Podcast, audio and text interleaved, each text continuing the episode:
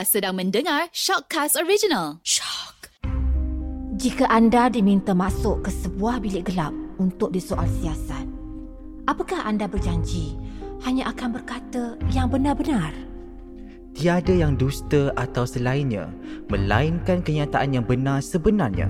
Mungkin ia pahit untuk ditelan, pedih untuk dikenang. Mengadaptasi konsep dark room atau bilik gelap, siri Shock Confession Bilik Gelap menggali dan membongkar kisah-kisah inspirasi rakyat Malaysia yang penuh tangis dan tawa.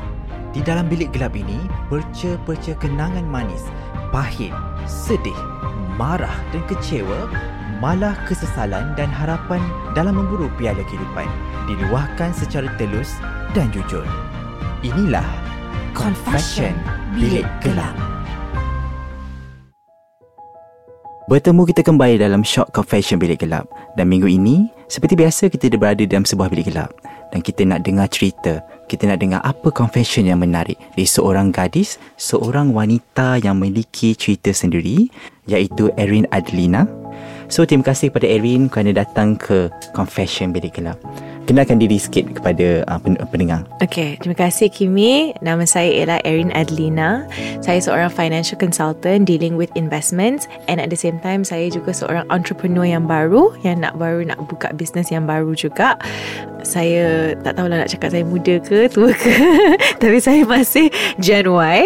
Saya tinggal di Kuala Lumpur, menetap di Kuala Lumpur, asal pun semua dari Kuala Lumpur, buat bisnes semua dekat dalam Kuala Lumpur juga dan saya ada 10 tahun experience in investment and banking. Hmm, ramai yang tahu sebenarnya dalam bidang investment kalau berkaitan dengan duit sebenarnya ramai yang kurang percaya ramai yang ada kurang percaya mengenai seseorang ataupun kurang percaya dari industri itu sendiri mm-hmm. macam mana Erin bermula industri financial Erin Okay. Saya bermula memahami investment dan financial planning masa umur saya 18 tahun. Sebab dulu-dulu mak saya was an architect. She was an architect dulu-dulu and then eventually dia get into investment. Dia get into investment. Lepas tu dia jadi shock sangat-sangat benda tu yang dia buat benda tu jadi career dia. So imagine she was a professional and she became a financial planner after that.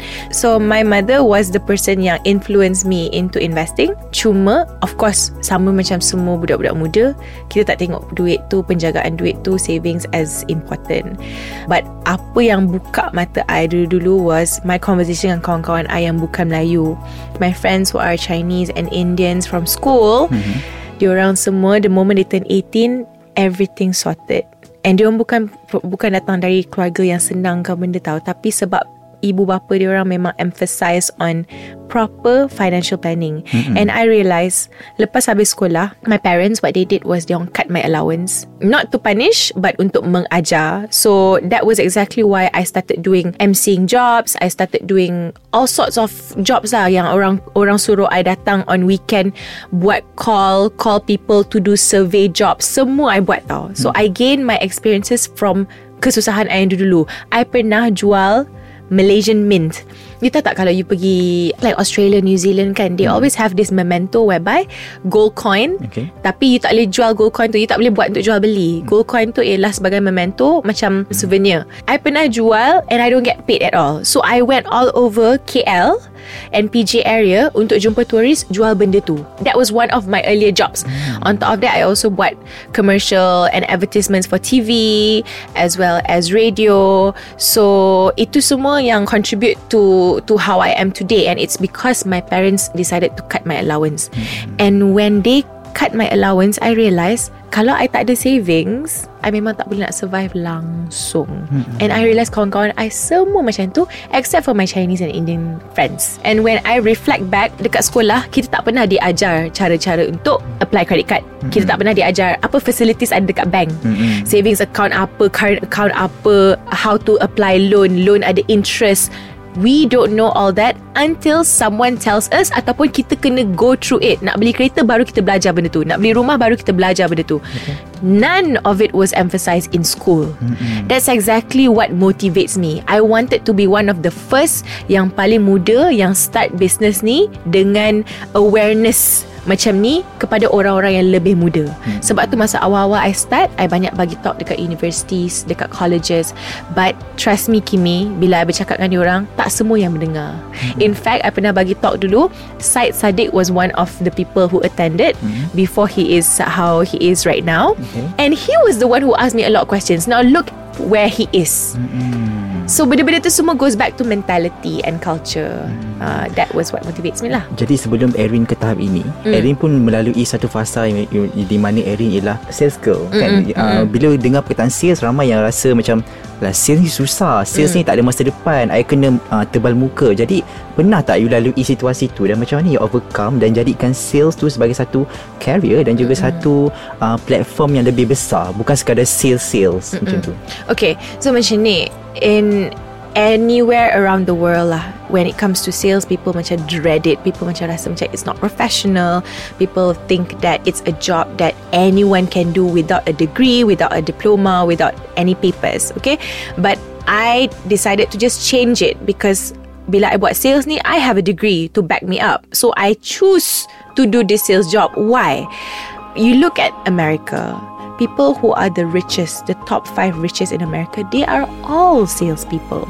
So kenapa kita tak, tak buat sales untuk diri kita sendiri? Kenapa kita tak buat sales untuk business kita? Kenapa kita tak buat sales untuk produk yang kita carry?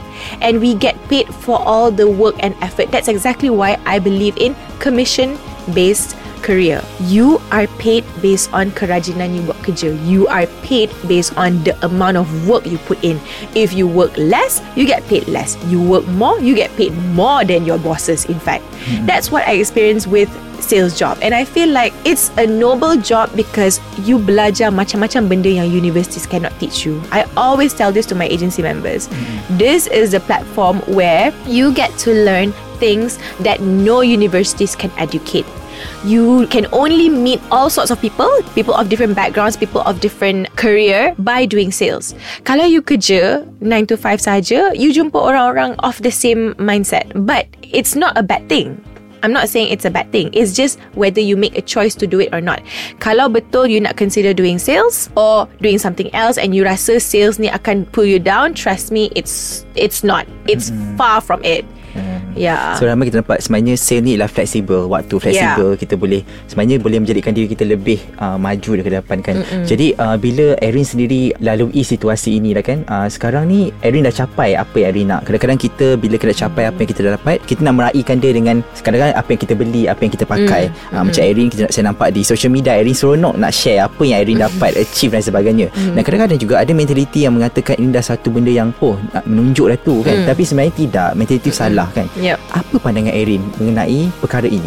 Okay, betul bila orang cakap macam if you were to show off something, it's like menunjuk. And ada juga orang yang fikir if you show off something, it's to inspire.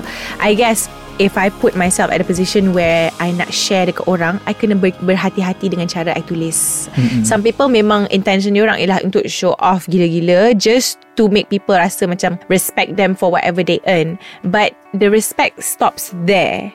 When you inspire, you you get people to respect you, you get people to be inspired by you, you get people to be driven and motivated because of you. So at the same time, it's a responsibility. Things that I share are just probably 60% of whatever I actually have. Uh, I try to control by not over putting too much. Whatever that I share is because kalau I macam buat reward system for my group. Contohnya I bawa dia orang pergi makan fine dining. I will always explain um, these are the people that I reward because they achieve a certain amount. Sama juga macam if I were the beli rumah and my house is of a certain amount, I will share by saying, you know, I got all these because of the work that I've been putting in for say four years before that. So benda-benda macam tu, it comes with content. The house is nice. The house comes with a price. How did she get the house? It's because she worked hard. So when there's a story, people understand that it's more than just you trying to show off something. It comes with a story to inspire. Jadi cara kita nak inspirasi tu berbeza. Mm. Dan apa makna kejayaan bagi Erin? Sebab kadang-kadang kita dimomokkan dengan kejayaan tu ialah kita kena kaya, kita kena ada rumah yang besar, mm. kita ada kereta yang besar. Tapi sebenarnya dalam kehidupan duit tu perlu juga sebenarnya kan. Yes. Pandangan Erin macam mana? Adakah kita patut meletakkan harta ataupun apa yang paling besar yang hidup kita itu sebagai simbol kekayaan dan kejayaan mm. bagi Erin sendiri? Okay, my definition of kejayaan is not just money tau. To me, it's content and happiness. It's perasaan. Sebab I know so many people yang duit berlambat-lambat lagi banyak daripada I. Tapi tak bahagia. Tapi busuk hati. Tapi suka tengok orang lain tak berjaya. Suka nak jatuhkan orang lain. Suka nak put on social media, put down other people. I know so many people like that. And these are people yang their followers memang idolize them so much but they actually have a very very ugly heart. I know so many ramai sangat orang macam tu. And I rasa macam kalau orang cakap dia dah kaya, dia dah berjaya, kenapa dia perangai macam tu? It doesn't justify sebab mungkin bukan dia punya rezeki happiness. Rezeki happiness is what God gives them and it does not come with money. So to me, as long as you feel like whatever you're doing it makes you happy, kerja yang you buat buat you bahagia, kerja yang you buat brings in more money for you yang you boleh share dengan orang, yang you happy nak share dengan orang, that is happiness and that is success. In my case my success is bila I tengok orang lain boleh berjaya macam I juga. Uh, that's exactly why I care sangat-sangat about my downlines. That's exactly why bila dia orang tak perform I sedih. Sebab I rasa macam itu responsibility tau. So and I also know some people yang diorang ada a very very humble shelter untuk pets untuk kucing untuk anjing yang terbiar. And they don't have a lot of money but they are very happy. That is success to me, a lot of successes come not just with money, but with feelings. Sometimes you tengok orang kat Instagram and then you rasa macam dia ni macam tak ada apa-apa sangat tapi dia macam happy sangat bagi content dia. Why? Because they are successful in the area. We want to be one of those orang yang content, bahagia, tenang. Macam tu lah. Uh, bila kita lihat sebenarnya uh, dalam uh, industri financial sendiri, ramai orang takut lah dengan cara financial je macam hmm, tak minat lah benda ni especially budak-budak muda kan nak Hmm. menyimpan benda tu satu benda yang mungkin impossible, mungkin dia rasa macam eh tak payah menyimpan lah guna je habiskan je. Mm-mm. Jadi apa apa nasihat Erin untuk uh, budak-budak sekarang especially sekarang kita banyak spend banyak benda-benda yang tak Mm-mm. penting kan. Jadi Mm-mm. untuk Erin sendiri adakah penting untuk kita spend ataupun tak menyimpan? Memang penting untuk kita spend. Mm-mm. Tapi menyimpan tu pun sama penting. Mm-mm. Look at it this way. You tengok MCO hari tu. You don't expect that coming. You don't expect COVID to happen. So when it actually happened, dia change the course of life. People's plans semua go down the drain. In fact, for myself juga, I've got plans, but habis just like that. Tapi Alhamdulillah because there are uh, savings, there are backup plans, there's realization baru kita rasa macam okay, to what point do we change plans? Kita kena start fikir plan B dah sekarang. And kalau bukan sebab ada savings, kalau bukan sebab I ada passive income, I think it's going to be very difficult for me to even do or consider anything. Let alone live. And Kimi, I'll be honest with you, masa MCO hari tu, I banyak sangat dapat DMs hmm. yang orang-orang yang memang nak pinjam duit daripada I, minta sedekah. I feel sorry for them for whatever that they go through, tapi I admire them sebab dia orang berani nak bertanya. Whether I give or not is different story, tapi bila I tengok dia punya profile, I see they are lavish. Dia orang jenis yang nampaklah lifestyle sangat-sangat based on apa benda yang dia tunjuk. So Instagram ataupun social media ni, apa yang you tunjuk can also be something that is bad for you because people will try to justify kenapa dia nak meminjam duit tapi dia senang berdasarkan apa yang ditunjuk kat social media dia. Sebab tu apa benda yang you, you tunjuk tu tak penting tau. Apa benda yang you ada sebenarnya yang penting. So savings are so important. It's highly important because it's the means of you to survive. I do not understand why some people rasa macam benda tu tak penting. Okay, in fact I have some friends yang dia cakap, Erin, I dah lama nak invest dengan you daripada sebelum I dah anak. Sekarang I dah anak dua, dah susah nak invest. Lepas tu I cakap dengan dia, why don't I bagi you homework untuk you betul-betul analyse. You boleh start ke tak boleh start?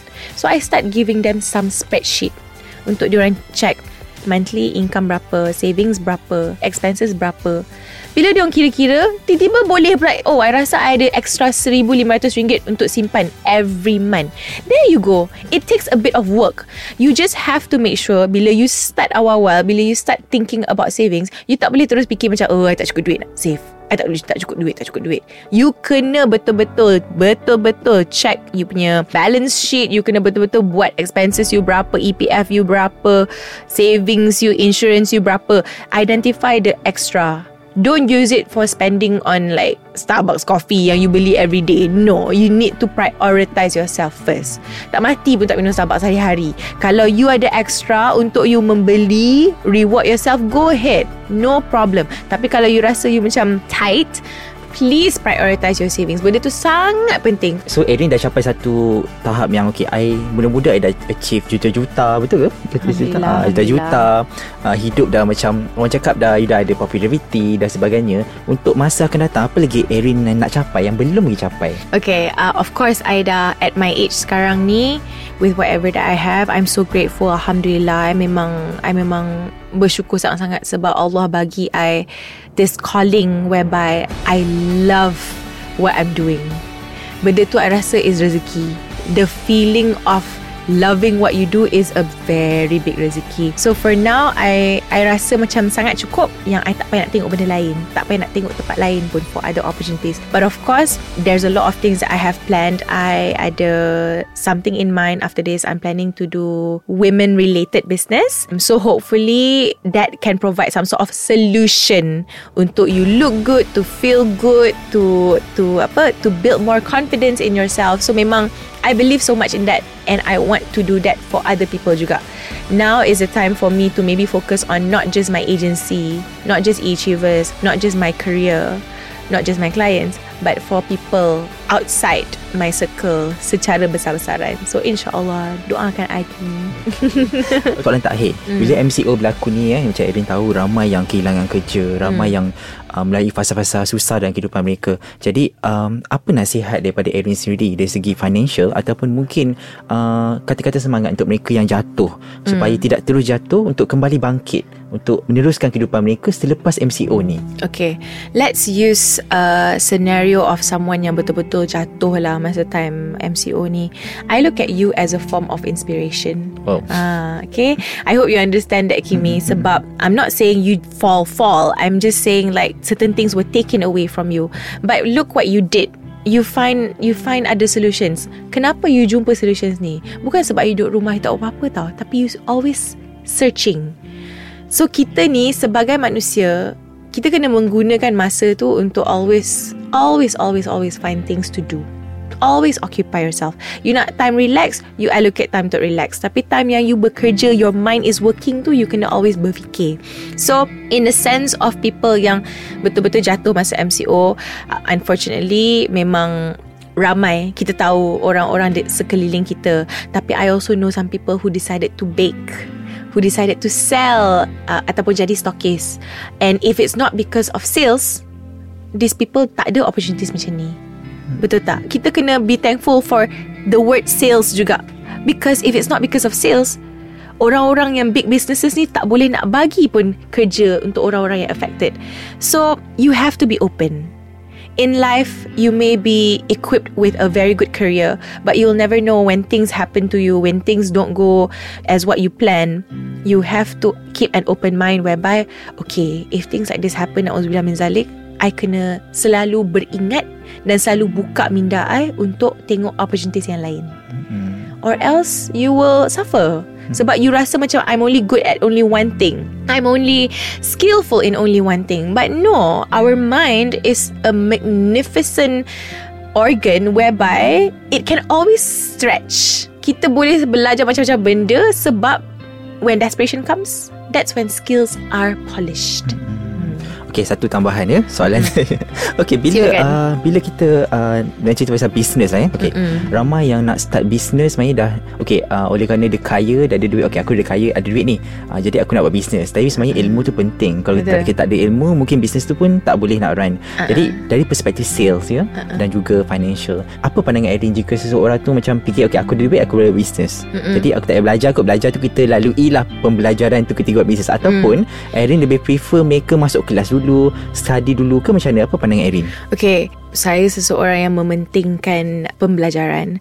So, what I usually do is, in fact for myself, yang I nak buat bisnes baru ni, I akan sentiasa belajar. I akan tanya orang-orang yang lebih tahu pasal bisnes tu berbanding dengan I sendiri. So, I will sit down and talk to them. I need to know, boleh tak you share some of the things that you buat before you started this business. So, importance of learning is crucial. It's key to success. It's not like you macam terus masuk into something and then after that you terus continue je business tu. Sebab I pun pernah make a mistake of 3 years ago, I pernah buka satu business ni. I buat baju. with my partner. My partner ada factory in fact tau. But I made a mistake of not learning berapa usually factory jual dekat brand owners. Berapa usually brand owners will sell for this kind of material. Itu mistake I dulu-dulu. So mistakes happen because I tak buat homework. I excited nak buat business sebab oh, duit ada. Duit ada kita buat bisnes Tapi bukan Bukan sebab duit ada You boleh buat bisnes Sebab ilmu adalah Yang you boleh buat bisnes Hmm, Okay. okay, terima kasih kepada Erin kerana sudi kongsi confession di dalam Shock Confession Bilik Gelap ni. Best. okay, kita Kata-kata akhir Kata-kata semangat dari, daripada Erin Hmm. Untuk anak-anak muda Especially gaduan kan? Mereka memerlukan kata semangat Daripada orang-orang yang ada pengalaman. Orang-orang yang pernah melalui Fasa-fasa jatuh bangun. Orang-orang yang pernah Melalui kesilapan. Jadi Apa kata-kata semangat daripada Erin Untuk mereka Okay, my advice untuk adik-adik semua yang baru graduate ataupun masih mencari apa yang dia nak buat dalam hidup ni, I'm not going to be very specific in asking you to do only one thing yang bagus untuk one type of person. I nak bagi tahu, nak advise you guys untuk keep an open mind. Sometimes benda yang kita belajar tu bukanlah career yang akan fall for us.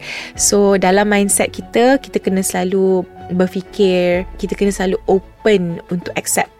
Kalau ada orang bagi opportunity and you rasa macam tak nak lah buat benda ni sebab bukan bukan standard I don't ever say that to yourself because sometimes you might have to do that and that can ensure success for you So mindset tu penting. Kena always be teachable. Dalam apa-apa you buat Kalau you ada mentor Ataupun you jumpa seseorang yang, yang you idolize sangat-sangat You kena put in mind I am a teachable person. I am ready to accept and receive knowledge. InsyaAllah with you doing that You'll be able to achieve macam-macam benda. Sebab Tuhan sayang orang yang rajin Tuhan sayang orang yang sentiasa terbuka Untuk accept opportunities. So I wish you guys all the best. Jangan risau kalau tak jumpa calling tu lagi. Jangan risau kalau tak jumpa hidayah untuk bekerja tu lagi. Tapi kena selalu beringat untuk nak belajar lebih. Okay, terima kasih pada Erin Dan jumpa kita pada episod akan datang Dengan cerita dan confession yang lebih menarik. Okay